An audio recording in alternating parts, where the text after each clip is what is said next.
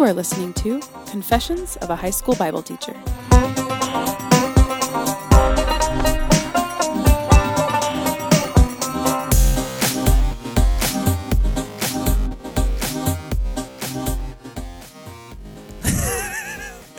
Hey, everybody. This is Christopher Seals, and across the table from me is Wayne- Wayne, Randolph. Randolph. I knew you were going to say that. You know why? How did you know? Because since the foundations of the universe, you were predestined to say that.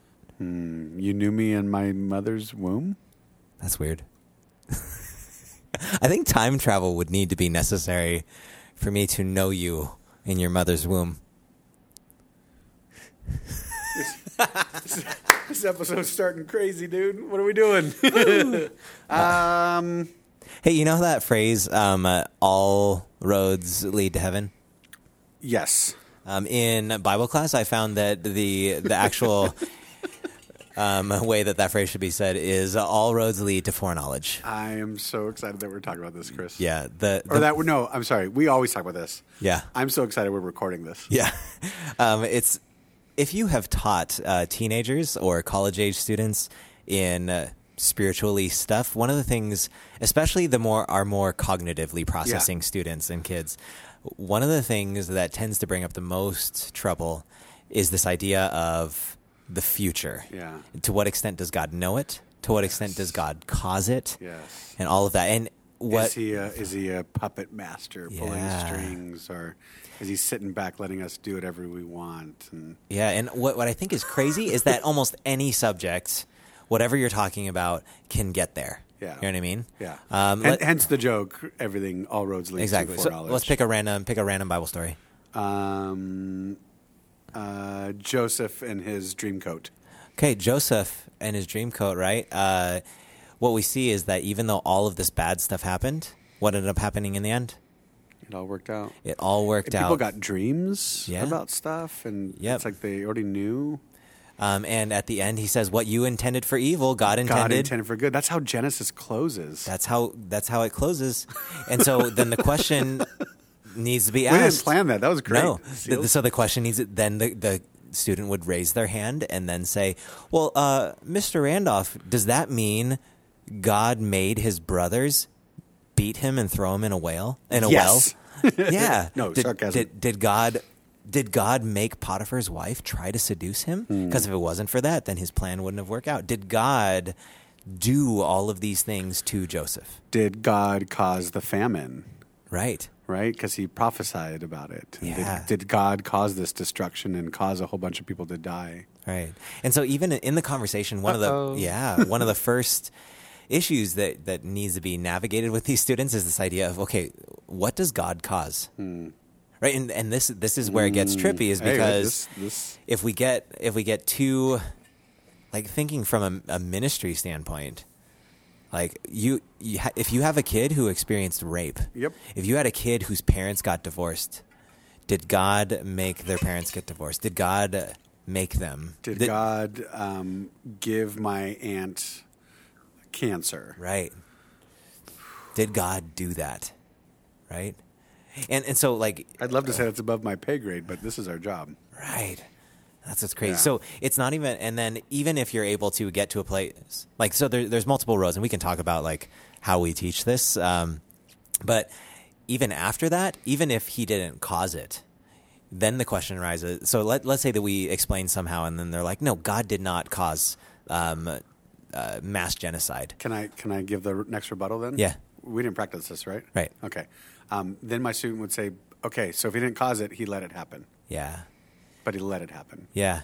If he he let it happen, and and that's more about his omnipotence. And if we want to take it further, like with his omniscience, if he knew it was going to happen and then still allowed it, That seems Right. that seems counterintuitive because we Yeah. have like phenomenal quotes like you know if anybody like sees these horrible things happening and doesn't do anything about it like you are condoning that behavior right like silence condones behavior Right. um, and so yeah when we we use that criteria and put it onto God then whoops, yeah so he he's either a jerk who caused it or Yeah. a jerk that let it happen and then uh, and like- he's a jerk who ha- is loving who purports to be love and has all this power but doesn't do anything about it right? And then we have these interesting, like other explanations, and uh, or maybe a student will be like, so then if God's not culpable or if he uh, did he just not know, which raises all sorts of other Mm. Questions, right? us another podcast. Yeah, exactly. Yeah, or, and, then, and then you have, man, We got really It- deep really fast on it this did, one. yeah. I just and then my, my heart just broke for a second because then and then you then you have brothers and sisters per, using the same adjective, calling themselves Christian and and professing Christ, who like in the wake of Hurricane Katrina, Hmm. you know, use their place of authority and, and position and, and their platform to say that this was God's condemnation of of an entire group of people based on sexual orientation. Right. Or well, not let's not forget the feminists. It's also their fault. Oh, well, they were lumped into. okay. So they're equal, equal opportunity. I don't know. No. Um, yeah. and So you you, Mm-hmm. and then you know. So think about that. So we, we have that in the classroom, or if you're a youth pastor, Mm-hmm. you know, doing a, with a group of students who come from a variety of backgrounds, without having to maybe push one one aspect uh, of, Mm. of our family when it comes to God's foreknowledge. Um, how how do we Yeah. how do we navigate some of these talks? Oh, yeah. Uh, um, my guess is, Chris, for this episode, it, it, it may be best for us to maybe at least identify the things that we shouldn't Yeah. uh, attribute to God anymore or Yep. His foreknowledge. Um, so at least at least we can start at a, at a healthier place. Yeah, absolutely.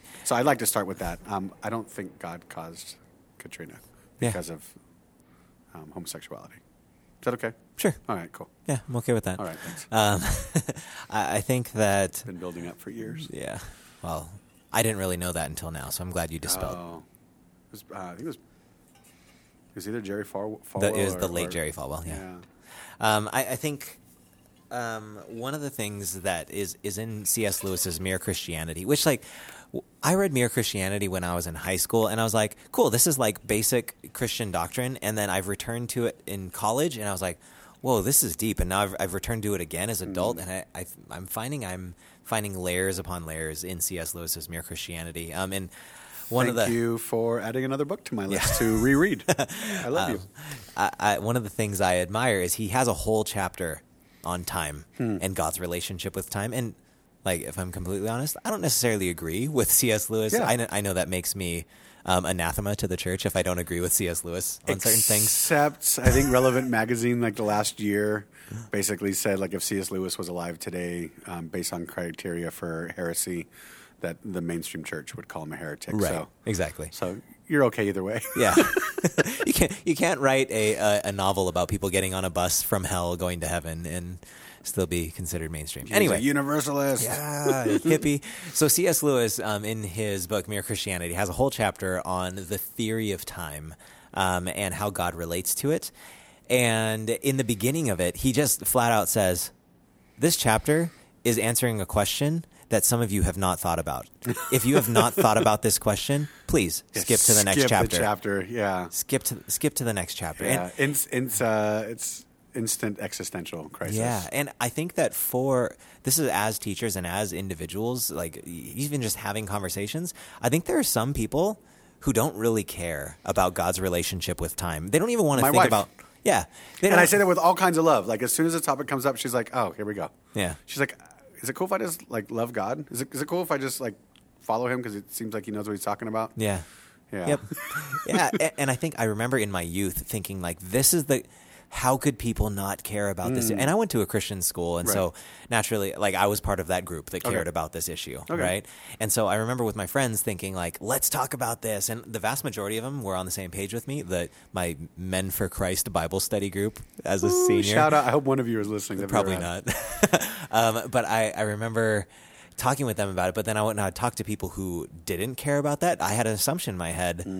You're not like you don't care. You don't care about God. in. You're, not, all in. Yeah. If you're not willing to like get down and do this hard philosophical work and really You're think not about it, fire. yeah, absolutely. And I think what Mm. I've realized is like, no, this is this is not the center of the gospel. God's relationship with time is not the center of the gospel. I love that you're bringing that up. I mean, even in, in light of one of our uh, recent podcasts on grading and just how we do stuff in the classroom, you, you mentioned about scaffolding and, Mm. and, and meeting students where they're at. And um, yeah, if you're still just trying to figure out this whole God thing, you know, trying trying to dive deep into the realm of what God knows, yeah. um, you you might be jumping into the deep end with without your your floaties.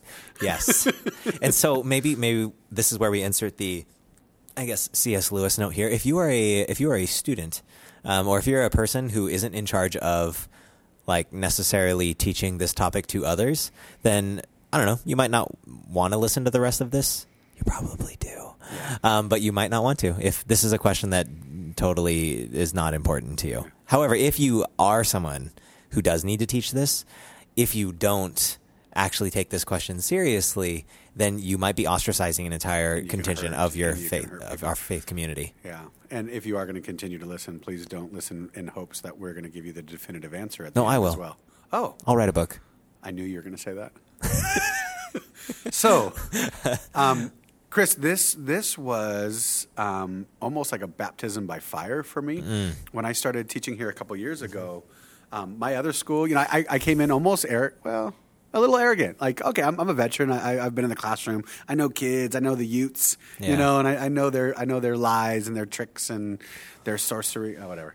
Um, and so I came in really thinking that I understood kind of youth ministry and, and, and the culture. And what I what I walked into was a very different culture than I had experienced before, uh, and found myself having to um, have these um, conversations with you again and with other teachers and dust off way old notes Yeah. from college. Because reality is, um, I'm actually one of those people um, to a degree who- who that first disclaimer would work for. Um, Yeah. I, I'm not going to say that I don't care because I'm not flippant about this topic, Right. but it wasn't one that I, like my salvation wasn't my salvation wasn't like linked to this this topic. Right. Um, and what I noticed quickly um, here at the school, especially two years ago, was that there this, this was big for a lot of kids. I mean, this was like almost like a deal breaker for some kids. Yeah. Um, I had a student um, last at the end of the school year last year, like like in panic, like in crisis, because she felt as if she had to pick between one of the two camps, and the dominant Right. kind of two camps out there is Right. either God God chooses you or you choose him. And and oftentimes, I don't know if we intentionally present it this way, but oftentimes the way that it's interpreted by our students is that it's a zero sum game. Yep. That it's that you have to choose one or the other. And this girl literally was like freaking out about um, like her position with God and all these things. Mm. And um, you know, I'm finding myself having to almost like this Christian self help, like I'm giving her all these verses, like just reminding her of God's character. Yeah. That like although you're freaking out here and you're wondering if this is like again contingent uh, or, or uh, coupled with your salvation Yeah. like here's these other verses that remind us that like nothing can separate us and we're kind of having to have these talks and i'm like i'm finding myself kind of regurgitating some christian stuff to her just to make her feel good Right. to even explore it do you know what i mean so that this is a big deal and and you know i, I, I kind of share some of that almost confession like that you know I, I was a little flippant in the beginning with, Mm. with some students like oh it's not that big of a deal but that's not true Th- it Yeah. is a big deal to them um, and so the way that we model exploring this topic Mm-hmm. and, and how we and where we point them to in this topic um, is very important. Yeah. it's extremely important, right? Yep. Even if we're not giving those definitive answers. Mhm. And I, I think that that is if we're if we're going to make a list of things not to do, um, I think another thing not to do is only present one side and say that this is the only way that you can be a Christian is by buying into this view, because Right. eventually they will interact with another part of the Christian community Mm. and then either think that you lied to them, or, then they- they'll treat the other part of the Christian family as I don't know heretics, Yeah, right? Yeah. Um, just to jump in there, um, something that, that seems to be a theme that we discuss often in our podcasts is when we're talking about uh, topics, is even knowing where to like put them categorically. Right. Um, and so th- this isn't um, to use some of the language that we've used in the past, and, and obviously people before us have used, but this isn't an, an A level argument or or, or, a, or a, this isn't I'm going to be careful because I'm sure some might disagree, but it, it's not necessarily a salvation Right. issue uh, in terms of if I have the right theological outlook, then I get salvation. Right, and I think even the most uh, soteriologically reformed of Ooh, people, I was avoiding that word. but like uh, so like the the most probably what people on the street would people on the street. People on the street don't talk about this. People in the in the bible classroom street um, they would just call it hardcore calvinist which like is not necessarily accurate because calvinism talks about other things too. So soteriol- soteriology meaning the study of how one is saved. Right. so soteriologically reformed reformed being the tradition of calvin, Calvin. so if you believe salvation stuff. So even uh, of calvin. So even if you are hardcore soteriologically reformed, meaning that God predestines the elect and also predestines the damned. Even if that is the case, their own belief doesn't say you need to believe in predestination to be the elect. That's right. Right? And Yeah. so they, they would just be like, okay, well, you're wrong about how election works, but you're elect still. Yeah. Because Yeah, you, you believe in, in Christ and you've trusted him. Yeah. So. I, I think, um, gosh, there, there's, there's, I guess, thing number one potentially. Yeah, okay. Um, when this topic comes up, um, you've already heard us say, you know, like take it serious because somebody else is. Um, rem- reminded that as teachers we have a great responsibility.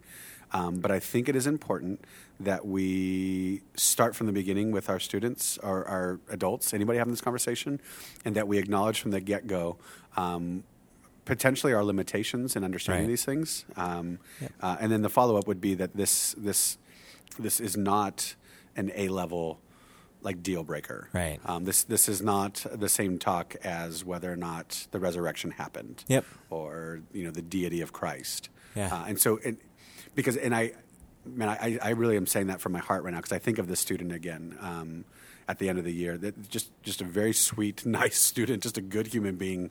Um, for her to, to have there was like a look of fear on her face and and so again like i said I, I caught myself having to do all these disclaimers and do all these things and so um, because if, if they feel if the student feels or i guess just any human feels that their salvation is wrapped up in this in them subscribing to the right theory Right. we've we've we've done something wrong Yeah. so so so start by putting it on the right scale Yep. yeah, and I think in regards to putting it on the right scale, I think not only saying its level of importance um, to, I guess the the life of faith, but I think also putting it in the right scale as far as far as the breadth of what this topic then necessarily includes is also important because I think that sometimes um, the student just wants the quick, easy answer and be like, "Well, are you a Calvinist, or are you an Arminian, or are you an open theist?" Which, by the way, those are like those are usually the camps that pop up. And then there's um, the William Lane Craig fans in the house who like the Molinism, the Yeah. The philosophical in the middle. love you Um, Treviso. yeah. miss you man um, but I, I think that one of the things that I'll do, sort of intentionally, when a student wants a quick, flippant answer, um, I will just say, not flippant. You said flippant, so maybe it's stuck in my head. But a quick, like easy. well, you're also filipino That's true. Um, well, if if they want the quick and easy answer, um, then I'll say, okay, if we're getting into this issue, we have to talk about time, and then I'll talk about um, two theories of time: temporal Love it. becoming, or if time is this static four-dimensional cube, um, and then we'll talk about Are their like- eyes even at that point? Are their eyes already glazed over? Right, They're and like, then- wait, what? and then yeah, how does God if if God created the universe at the Big Bang, whether you believe it's six thousand years ago or um, what is it, thirteen point eight billion years ago? Um, if God created time and space at the Big Bang, well, then what does that mean about how God exists um, without time? Um, and then if we are in time, how does God relate with those who are in time? Um, and At this if- point, the kid's like walking away because they are pissed that they asked you the Right, question. Yeah, and, and so like, but the ones but who it's so good that you're doing that. yeah, and, and the ones who, who care, they realize, okay, I'm going to need to chew on this for the next 20 years of my life and then still not have an answer because there's all that time stuff. But Perfect. then on, on top of that, there's also, okay, well, what is salvation? Like, how corrupt are we? How broken are we? How much of the original image of God that was impressed on our souls, how much of that still remains for our ability to choose Him? Can we choose Him? Are we totally anything in me depraved? that would choose him? Yeah. Yeah. Like all of these questions surface. And then even on top of that, there's like, okay, well, how do we read the Bible? Yep. Right? Yep. Um, and, and Paul uses this strong vocabulary about being e- elect, but then we have to look at the Old Testament and say, well, what were wow, that word is used a lot in the Old Testament. Right. What were people elected for? Yeah. Right? Um, was it to. Which is that's just good. I mean, that's this is what we do when we're teaching them exegesis. Like, make the observation. So it says elect. There should be kind of this Yep. this question that comes with it. Well, elect for what? Like, Mm-hmm. Yeah. why do we? This is kind of one, something I, I present, and I and I, I do come from a more Arminianist background, but I, I, I don't care Yeah. necessarily um, in terms of like loyalty to a camp. Right. I don't care. Um, but that's one of my things too. Is like, how, how do you come to the conclusion so quickly that Mm. elect? Anytime you see elect or predestined, that it's automatically for Not for burning in hell. salvation, right? Yeah, yeah. and even even our idea of salvation, then like we can push the students on that and say, is does salva- What does salvation mean? Yeah. Is salvation just not burning in hell for eternity, or is there something more to it? Yeah, if that's than the that? case, you're playing religion. Yeah, exactly. Right. One of the things you said there, Chris, that I want to make sure our, our listeners um, hear as well, um, is that as we start this conversation, that you you are painting this bigger picture of, Mm. of what a big conversation this is. That they are. Maybe they're just now arriving to the table, but that this is a conversation that has literally been going on for hundreds of years. Yeah. Um, and and we're still in a way Right. we're still in a way having the same conversation. Yeah. Um, so again, that's cool for me because it tells me, man, the definitive answer maybe is more elusive than we think. Right. And so we're going to have fun wrestling with this, and we, we we like tension and we talk about that a lot. But but yeah, you're jumping into a discussion that for hundreds of years our brothers and sisters before us have been wrestling with, and they still Yeah. kind of are like, Meh. Yep. and, and what I always think, what I think is funny, I remember in college reading "The Openness of God" um, by Clark Pinnock, was one of the I, the pioneers of open theism. Which what's open theism? Just Open- uh, for people that maybe don't know. open theism, open Can you do that in 60 seconds? Yeah, sure. Yeah. Um, let's try. Um, we're at Without making twenty an minutes. open Ready? theist Go. cringe. Um, open theism is, uh, to an extent, within Christian orthodoxy, the the other end, on the other side of Calvinism. Uh, so soteriologically, we choose God to an extent. He woos us, but there, there's still choice there. Um, also, our actions have consequence. God did not preordain our actions. Um, but then the wild card is that the future is open, um, that the future is in flux. Uh, they they would affirm, and, and I believe it's an A theory of time, that there's a, such a thing as temporal becoming. And so, in order for someone to say that God knows the future with absolute certainty, you're sort of saying that He knows something that isn't there to know because the future isn't. Like which it does. just which just blew up somebody's head because God knows everything. Right, exactly, and he does, and so the open theist would still affirm orthodoxy and say God knows everything. However, the future He knows everything that he can know. Yeah, the future is is still in flux, and so he cannot know everything about it. Now, they would also say prophecy is still a thing because God, as an omnipotent being, can still impose His will and do what He wants. So the prophecies He can still fulfill and make them happen when He wants to. Um, and that's why he can still predict them because he can make stuff happen. However, his view of the future in allowing people free will, and since the future has not does not exist yet, Yeah. he, he's open to it. And Cool. Yeah, that was that's, that's good. And I, so what I hear is if you are in the Wesley Arminianist camp, um, this is kind of like um, walking about a mile away or whatever the distance. but it's- Right. It's, like it's it's coming from that camp, but then just taking, Taking some of the little further, ideas and some verses in Scripture that seem to give us trouble, like God repenting and regretting. Yeah, and, in, in Jonah, the um, actual verbiage is God repented of evil. Yeah. Um, which is weird. But he, Hebrew is semantically poor, and so like we have to be careful with. and some of the other like theological like um, i guess camps out there do some things really really well um, but they seemingly have kind of glossed over some of those um, some of those texts and, Right. and one of the things i appreciate about our, our open theist brothers and sisters is is their uh, desire to reconcile some of those verses Yeah, in the Um, text, yeah. yeah and it seems like I mean, sometimes it comes at the expense of others and but that's theology right, Right. And which is why we don't we don't rest in one camp hopefully yeah, um, absolutely. Just one camp. Yep. When you hear the word predestination, what do you think of? think of coward Why? because I feel like the people who believe in that are just living their life scared of like being raptured or not. stupid. Why? I find it. Okay. Can I change my answer? Yeah. I need to think about this. Okay. Um, it makes me think that God already had a set plan for me and that I really have no control. But you know, sometimes the, the whole free will thing gets kind of confusing, like hella confusing. But you know what? I also think of Amelia because she knows what she's talking about. So Awesome. Awesome. Thank you. The first word I think about is, well, the first three words are "what the heck." Um, it's such a widely debated topic, and I still don't really know what to think about it. While predestination is something that seems completely out of God's character, um, there's still viable evidence and arguments for it. and and that's also important is that if the if the view is rooted in scripture um, and not just rooted in scripture right because um, people who I, are outside of orthodoxy can quote scripture as well Right. um, but if the view is rooted i mean in an understanding of god and scripture then we we will give it attention right provided that it doesn't contradict the creeds and all of that and so Right.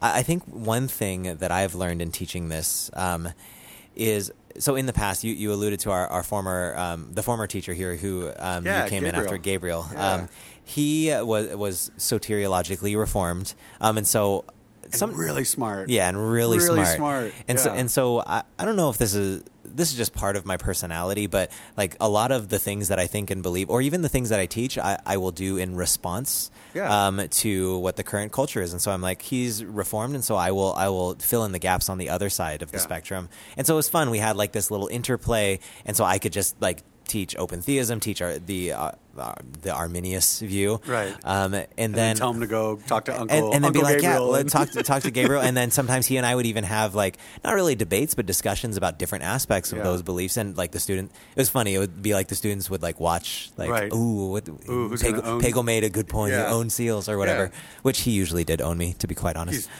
he's, good. Um, but I, I think that. As as you and I have then become the Bible department here, one of the things I've realized is that there's a necessity to now embody tension within myself Right. not like external tension between Pagel and I, but internal tension Yeah, of that- my own wrestling with the issue. It's nice that we have a lot of similar conclusions. Right. Um, but yeah, finding the tension then between us. yeah, absolutely. Yeah. Then having to, to model. So even for me, sometimes I will. There's certain parts of Calvinism that I think are beautiful, Yep. and I, I will affirm those things. And Yeah, there's God's like sovereignty. Yeah. Love for Scripture. Uh-huh. Yeah. and but then like the like personal responsibility and uh, the impact of our choices and the importance and the power of prayer Yeah. um, those sorts of things on the open theist side like have so much power to that side of the argument and then um, Mm. Which, uh, interestingly enough, uh, it's also open theism is known as like relational theism, right? Right. Which, which is probably why it is kind of beautiful in some right of those areas. Yeah. and then in the middle the art every person that i've that has called themselves a molinist um, i already know they're going to be really smart because not a lot of people use that though- vocabulary and then not a lot of people understand molinism I actually asked a, a friend of mine who uh, teaches at a seminary um, not too far from here, Uh-huh. and he had never heard of Molinism. yeah there it is so and that's and that's not. I don't. I don't laugh any sort of like uh, in any sort of like arrogant way Uh-huh. because I just learned what Molinism was when I stepped foot on this campus. Right. And like the moment you start talking about counterfactuals and like only knowing true statements and like all of I these start looking at trees Yeah. when you start saying that.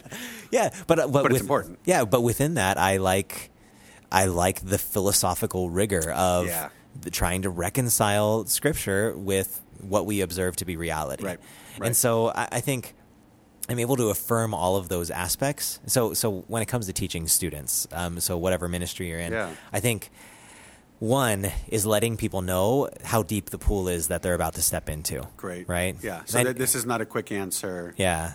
There might not even be an answer. Right. And then after that, then teaching them uh, and modeling for them, you have to learn to embrace tension as you Yeah. enter. And maybe that's just me being postmodern or a millennial or whatever. But again, my my mentor at my last school, old school Biola. Uh, he's a dispensationalist. He's uh, he's he's a, he's a baby boomer. Um, he he is on paper everything opposite of me.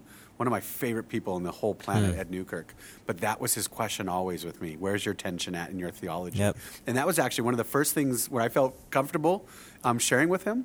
I actually told him my tension right now is whether or not I can lose my salvation, Hmm. which is a philosophical hang-up that maybe we'll talk about in, in, a, in a moment Right. uh, of the Arminianist uh, view. Um, but like just to be able to like say that, yeah, there's where my tension's at right now, and for him to like not just give me his reformed answer, Right. His, his answer was like, good, then you're pursuing God. Right. If you have tension, you're pursuing God. So um, yeah, that's just my, I guess, my rebuke to you Right. lovingly. Like, it doesn't have to be postmodern, bro. Yeah. Like, it's okay to have tension. Right. Yeah, okay. I like so you. Thank you. I feel Have I- tension, I- Chris. I feel affirmed.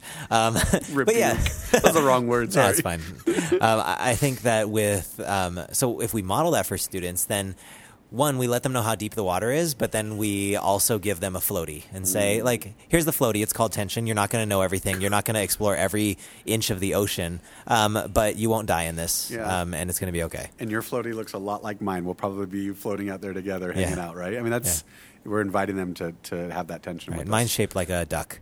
awesome. Insert duck sound. I hope you do in post.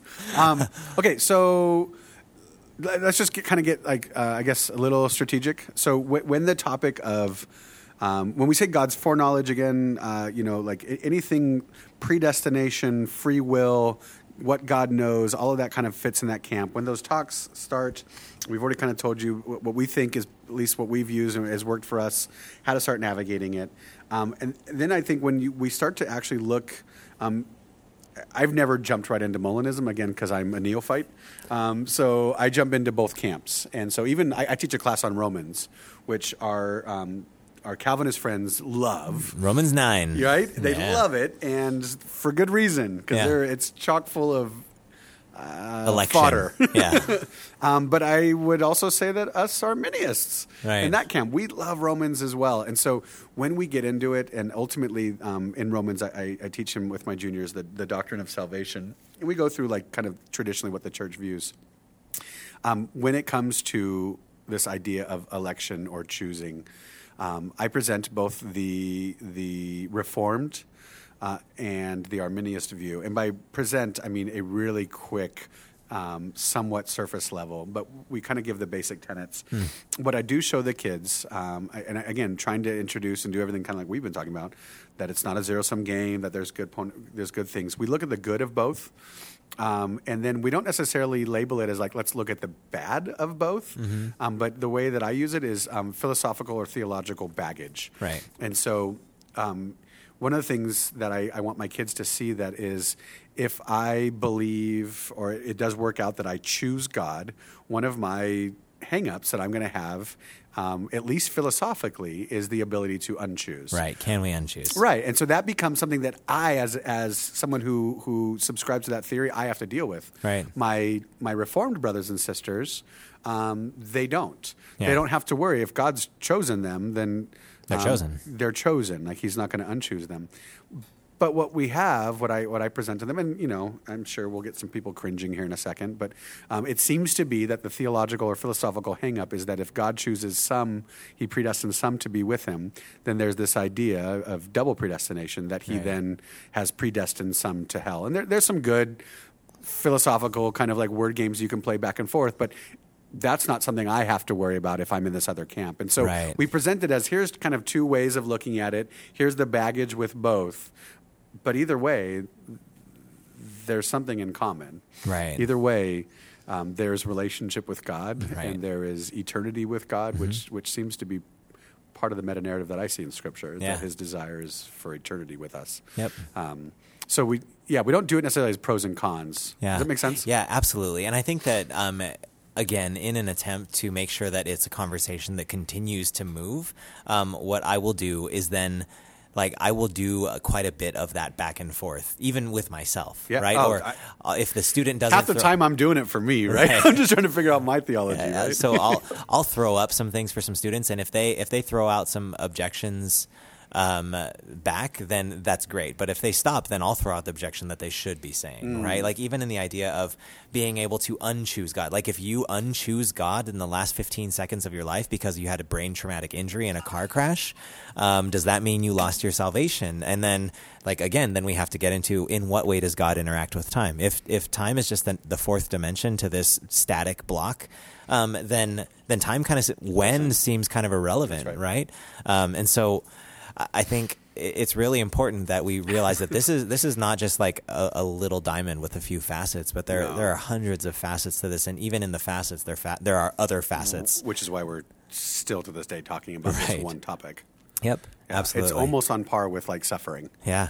the problem of evil. yeah and and I, I think that that's the thing is uh, as we dig into this it's um, I, I think something that's important to acknowledge is that there are different levels of, of issues with all of these views as well right? Like there there are biblical issues. And when I say biblical I don't just mean that like it well no I, I mean that there are things in the Bible that seem to contradict each of these views. That's right. right? If if you're on the Calvinist um, divine causal determinism, um, if you want to call it that, then you have you have the issue of and God changed His mind. Mm-hmm. Um, I can't. I used to have the number memorized. It was either thirty-two or forty-two um, Times times, in the Old his mind, Testament. yeah. Um, I mean, just in the Torah alone. Yeah, there's a ton. yeah, so he he changes his mind a ton, um, which then you have to like explain away those texts using anthropomorphism, well, and then you that's get just man Yeah. trying to make God like us, us, and to show the extent of His regret. Right, And- yeah, yeah. Which, All that. which- it might be true. Sure. I, mean, I, I don't. I don't. Yeah. I'll use the word again. I don't mean to say it so flippantly, but Right. Um, but but it, do- it it still leaves us wanting more, which is Right. why we get things like open theism. Yep. and- then if if you're in any if you're in a non-Calvinist camp, then you do have to deal with Romans nine. Like he he makes some instruments for noble use and others for destruction or damnation.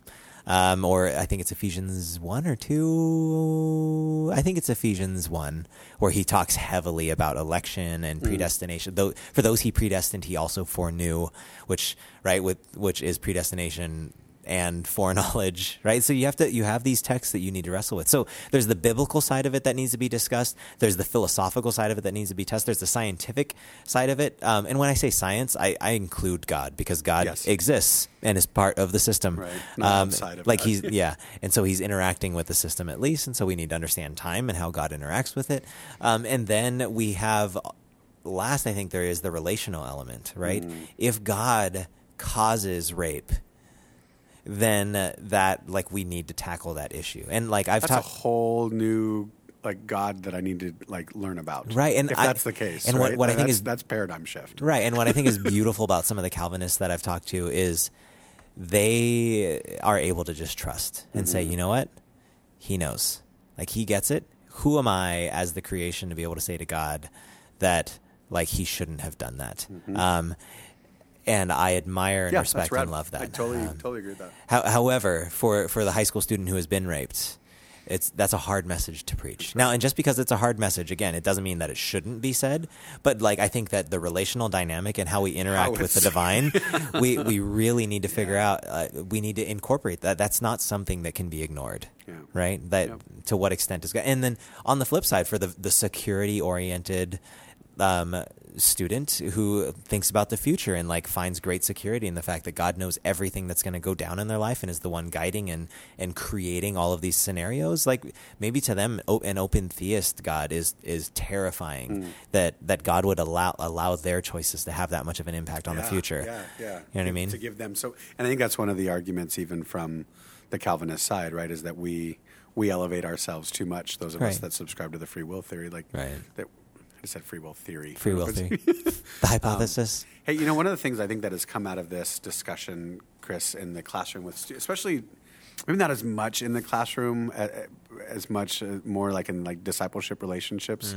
Um, one of the things that I've noticed that this talk does is that it forces us to really look at the text, to um, get to know the heart of God and the character of God. Um, and I think one of the things you mentioned earlier is, especially when it comes to the reform side, um, if you're just looking on paper, like who's got more verses to back up kind of their, their position, um, it seems to be that the re- reformed kind of understanding actually has, um, if we're just quantitatively, um, Right. has more verses to back up. Um, but but scripture that's not the only thing that scripture talks about Right. uh, and so there's all these other verses that talk about and reveal who god is and Mm-hmm. his character and how he's interacted with us and um, so that gets to inform this discussion as well um, and i found that that actually is, ends up being really super fruitful Right. is that as we're jumping into this like you've referred to like this, this pool and stuff as we're jumping into the, the foreknowledge pool um, inevitably we draw closer to the heart of god Right. um, and we can in doing so and i think this is this for me this is key this is the way that i teach um, it, it's it's I think of our spouses. Uh, I think about relationships that we're in. That the, the more we draw closer to that other person and know their heart, Yeah. the more some of the things that they say or their actions begin to make sense as we use their own heart to um, interpret what they're doing. Right. Uh, and, and so within that, right, like as we're looking at God's foreknowledge, um, I think some of us, uh, when we first think about like God, especially when it comes to kind of the, the determination, kind of fatalistic kind of view that God is like just controlling absolutely everything, um, it, it freaks us out um, because we maybe we're missing out on like the goodness of God. Uh, and so to think of anybody controlling everything um, and reconciling that with their own goodness doesn't sound. Does that make Yeah. sense? Yeah. Like it kind of it exposes that tension, and so even that, it's like, well, let's let's go look about let's go look at His goodness. Yeah, um, absolutely. And then so how do how do we look at foreknowledge in light of His goodness. Yep. Or does that make sense? Yeah, and I, I think that that's that's really like in our classes we talk a lot about meta narrative and what's Right. the entire story of Right. Scripture, and I think that we need to yes we need to exegete well and look at the the Scriptures in particular and say exactly what is trying to be communicated and look at etymology and do word studies and those sorts of things. Um, but on the flip side, we also sometimes need to zoom out and look at the big picture of what the story is about Yep. because that can provide a frame of reference that allows us to navigate.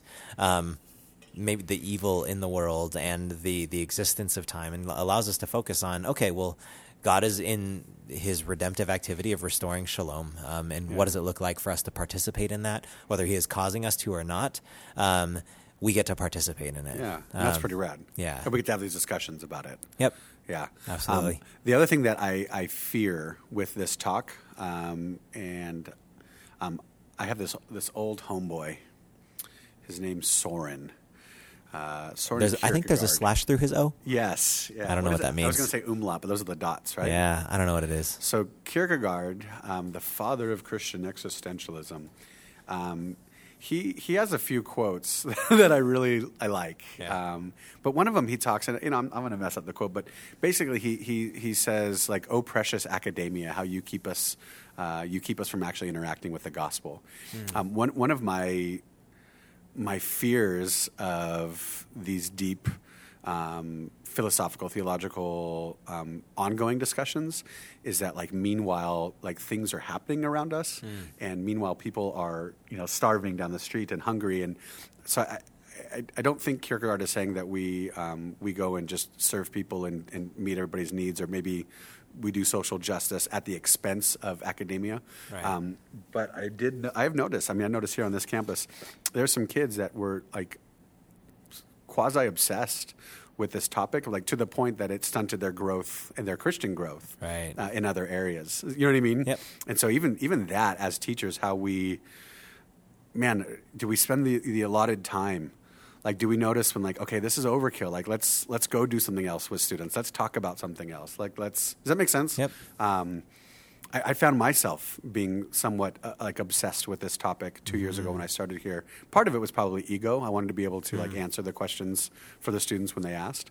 Um, but man, like you, you can get sucked into this, like any, especially on online, right? You can just right if, if you're in for it, go just go on YouTube and type in predestination and just Yeah. see how far the rabbit trail goes. You know what I mean? And so, meanwhile, we have to also like work this out and live it out. And, Right. Right. And I think that, that that's an important point is that part of figuring out a lot of my insight into uh, like the whole free will predestination conversation has come not from having the actual conversation, but from living life and then occasionally having the conversation in light of the new data that I've acquired through studying scripture or trying to relate with God or talking to students about things or serving or Yeah. running ministries or um, in light of those things then like new things pop up It- I mean there there was very little in my heart that really resonated with Calvinism um, until like really working with students um, and then realizing the pastoral approach of, of Calvin and how he was like yeah hey, it's it's the Holy Spirit's job to woo them. You just speak truth. Mm. And then so when the student like that hates God and I'm trying everything I can, Calvin speaks so much life into me because I'm like, yeah, Mm. Yeah. that- it's not. It's not your responsibility. yeah, like it, it Mm. I'll do my best and I'll be faithful and do. my- But like if that kid doesn't want Jesus, I Yeah. I, I can't be his Holy morally Spirit. fail. Yeah, absolutely.